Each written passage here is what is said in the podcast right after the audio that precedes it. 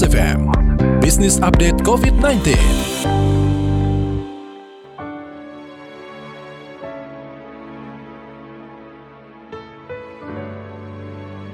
Mitra bisnis, COVID-19 memporak-porandakan tatanan bisnis yang ada.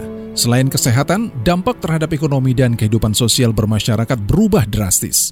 Pelaku usaha mengecangkan ikat pinggang bahkan menghadapi dilema PHK atau tidak untuk bertahan hidup. Di saat yang sama, pengusaha juga dituntut berinovasi cepat merubah bisnis model untuk seirama dengan ekspektasi pasar. Untuk mengetahui lebih jauh soal ini, saya Fahmi Andrian telah bersama Suyanto Chung, CEO Antar Aja dalam Pas FM Business Update COVID-19. Pak Suyanto, bagaimana dampak corona ini pada sektor logistik?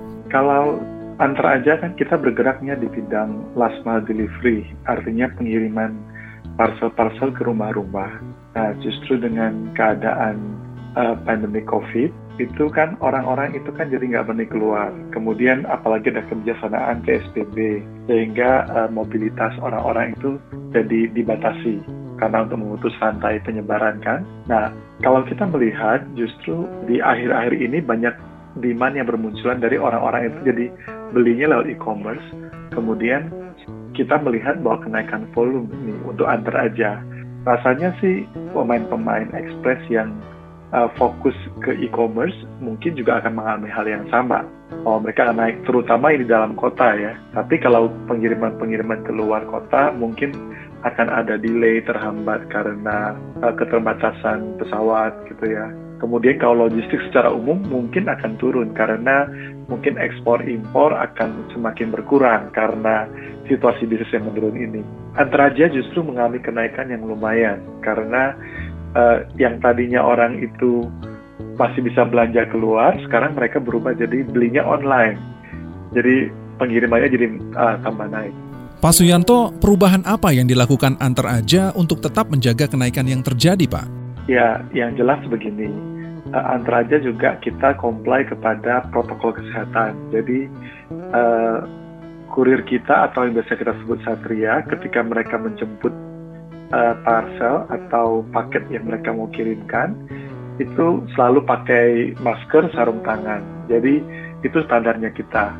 Kemudian ketika itu dibawa ke hubnya kita, paket-paket uh, itu sebenarnya kita disinfektan juga dipastikan bahwa itu sudah disinfektan. Kemudian baru pada saat pengiriman lagi ke customer kita juga demikian hal yang sama. Jadi prosedur-prosedur kesehatan seperti pengukuran suhu, kemudian disinfektan, kemudian uh, menggunakan masker dan sarung tangan selama proses itu kita lakukan untuk memastikan bahwa paket-paket yang dikirim melalui antar aja itu sebenarnya aman. Itu satu dari sisi prosedurnya. Kemudian karena kita ini berbasis teknologi, sebetulnya kita tetap menambah titik-titik nih. Jadi walaupun uh, dalam keadaan seperti sekarang, kami pasti tetap menambah titik-titik pengiriman di seluruh Indonesia. Jadi kalau uh, tahun lalu kita ada di 60 kota, kalau per hari ini sebenarnya kita sudah ada di 75 kota. Bahkan nanti dua hari lagi kita udah ada di uh, 90 kota kali.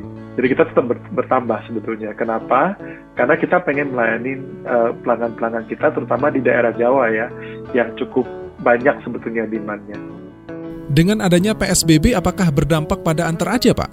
PSBB memang kan dibatasi ya, tapi uh, sebenarnya logistik itu dikecualikan, termasuk satu dari delapan yang di, dikecualikan. Walaupun kita dikecualikan, tapi tadi seperti saya bilang, kita tetap ketika melakukan tugas-tugas kita ya menyesuaikan dengan prosedur kesehatan, kemudian social distancing dan lain-lain. Bapak ada tips buat pengusaha untuk menghadapi pandemi ini?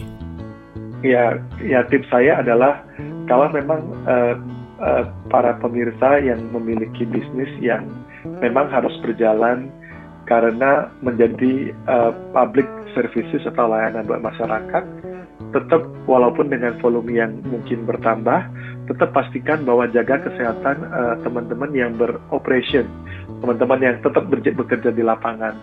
Uh, kami di Under aja kita melakukan prosedur kesehatan yang ketat, kemudian juga tetap ada uh, masker, sarung tangan, hand sanitizer.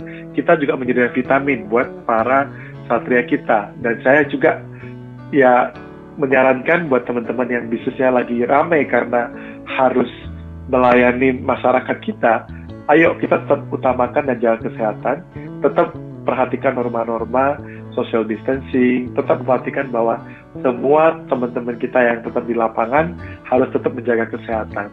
Pak, dengan adanya COVID ini sudah terjadi perubahan yang disebut the new normal. Apa perasaan Bapak terhadap perubahan ini? Ya, pertama sih kita semua berharap sebenarnya uh, uh, pandemi corona ini cepat berlalu. Tapi mungkin betul bahwa nantinya ketika ini berlalu pun sebetulnya kita punya normal yang baru, the new norm gitu. Yang tadinya orang, uh, saya punya teman yang tadinya nggak pernah belajar online, tapi karena keadaan, jadi mau nggak mau dia coba. Begitu coba, oh ternyata kok gampang. Jadi sebetulnya uh, quote unquote proses digitalisasinya tuh terpaksa jadi semakin cepat jadinya. Yang tadinya kita perkirakan mungkin orang mengadopsi beli sesuatu online, kemudian kalau meeting pakai call itu kurang mantep misalnya ya.